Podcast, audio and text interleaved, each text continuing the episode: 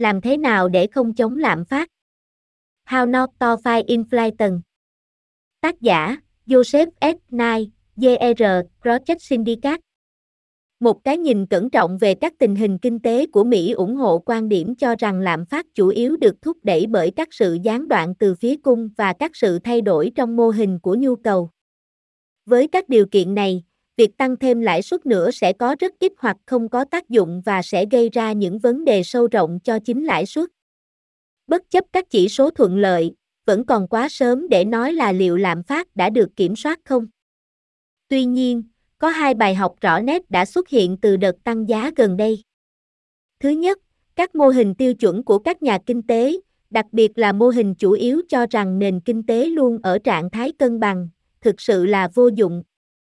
Và, thứ hai, những người khẳng định một cách hết sức tự tin là sẽ mất 5 năm đầy khó khăn để loại bỏ lạm phát ra khỏi hệ thống, lập luận này đã bị bác bỏ.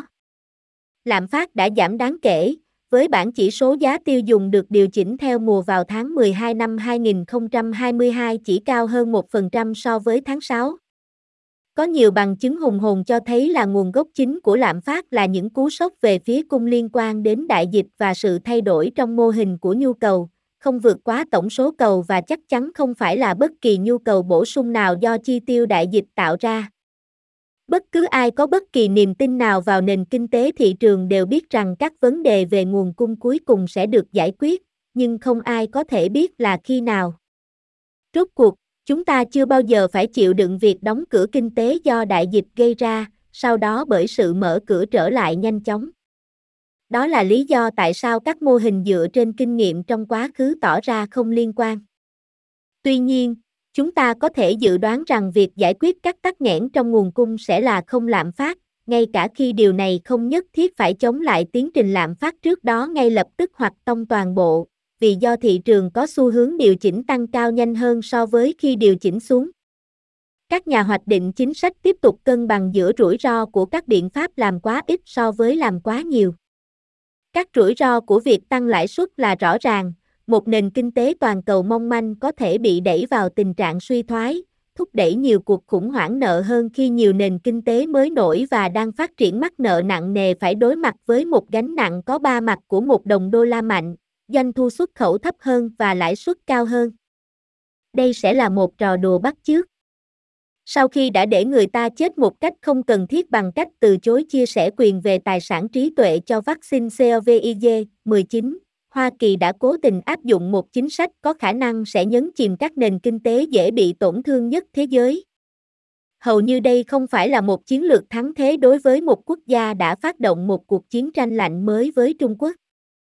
Tệ hơn nữa, thậm chí không rõ ràng rằng liệu có bất kỳ thuận lợi nào đối với khảo hướng này không. Thực ra, việc tăng lãi suất có thể gây hại nhiều hơn là lợi, bằng cách khiến các doanh nghiệp tốn kém hơn khi đầu tư vào các giải pháp cho những hạn chế về nguồn cung hiện tại.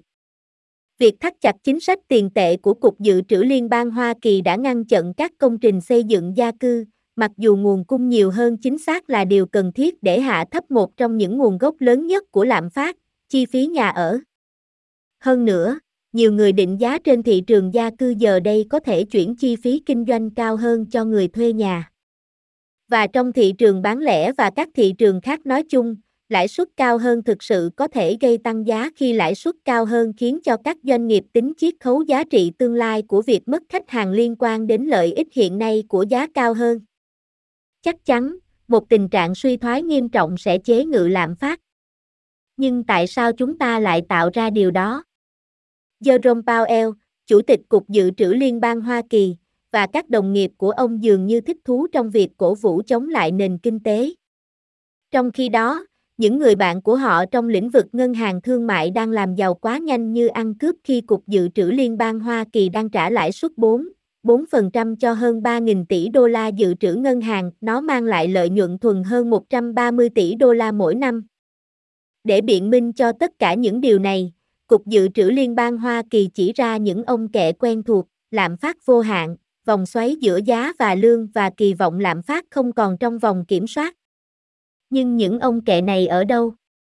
Không chỉ lạm phát giảm, mà tiền lương đang tăng chậm hơn giá cả, có nghĩa là không có vòng xoáy, và kỳ vọng vẫn nằm trong tầm kiểm soát.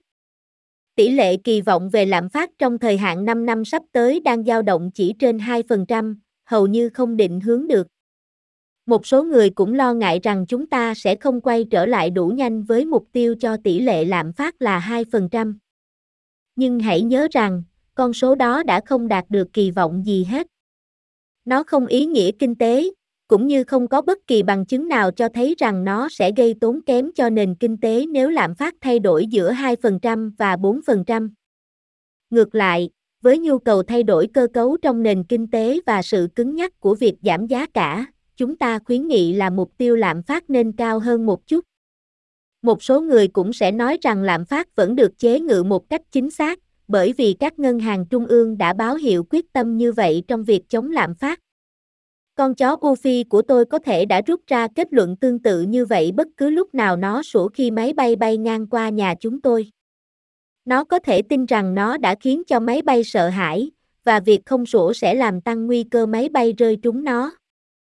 Người ta sẽ hy vọng rằng phân tích kinh tế hiện đại sẽ mang đến những kết quả sâu xa hơn việc Ufi từng sủa.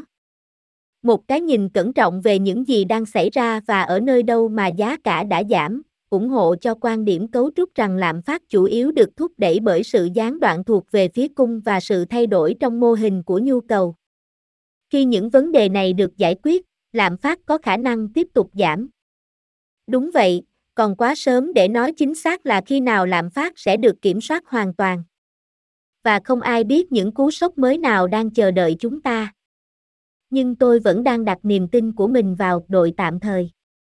Những người lập luận rằng lạm phát phần lớn sẽ được tự chữa khỏi, và tiến trình này có thể được đẩy nhanh bằng các chính sách để giảm bớt hạn chế về nguồn cung, vẫn là một trường hợp lập luận mạnh mẽ hơn nhiều so với những biện pháp ủng hộ với chi phí rõ ràng cao và kéo dài nhưng chỉ có những lợi ích đáng ngờ. Từ vựng Lạm phát, tốc độ mà mức giá chung của hàng hóa và dịch vụ đang tăng lên và sau đó, sức mua của tiền tệ đang giảm. Gián đoạn phía cung, các sự kiện hoặc thay đổi ảnh hưởng đến sản xuất hoặc cung cấp hàng hóa và dịch vụ, dẫn đến tăng giá. Mô hình nhu cầu đề cập đến các loại hàng hóa và dịch vụ có nhu cầu cao, có thể gây tăng giá. Tăng lãi suất, sự gia tăng lãi suất cho vay có thể làm chậm nền kinh tế bằng cách không khuyến khích vay và chi tiêu. Tổng cầu, tổng lượng hàng hóa và dịch vụ được yêu cầu trong một nền kinh tế ở một mức giá nhất định. Lạm phát, đề cập đến việc giảm tỷ lệ lạm phát. Các nhà hoạch định chính sách, những người chịu trách nhiệm xây dựng và thực hiện các chính sách của chính phủ. Kinh tế toàn cầu, các nền kinh tế kết nối với nhau trên thế giới. Suy thoái, một giai đoạn suy giảm kinh tế, đặc trưng bởi sự giảm tổng sản phẩm quốc nội, GDP, việc làm và thương mại.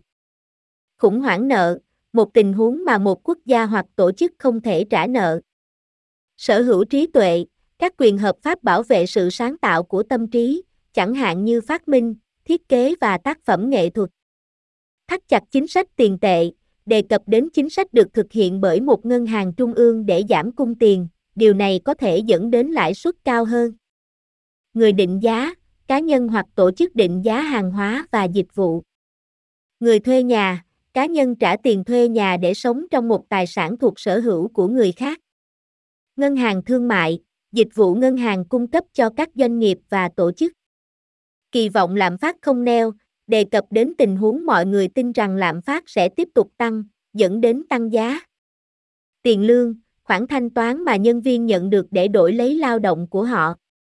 Vòng xoáy tiền lương giá cả, một tình huống mà tiền lương tăng dẫn đến tăng giá, sau đó dẫn đến nhu cầu về mức lương cao hơn, dẫn đến một chu kỳ lạm phát.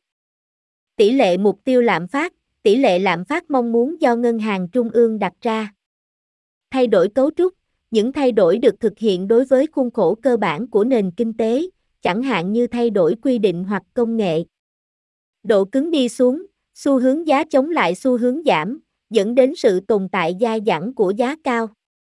Ngân hàng trung ương, các tổ chức chịu trách nhiệm điều chỉnh chính sách tiền tệ của một quốc gia, chẳng hạn như Cục Dự trữ Liên bang tại Hoa Kỳ. Sốc, những sự kiện bất ngờ và bất ngờ có thể có tác động đáng kể đến nền kinh tế.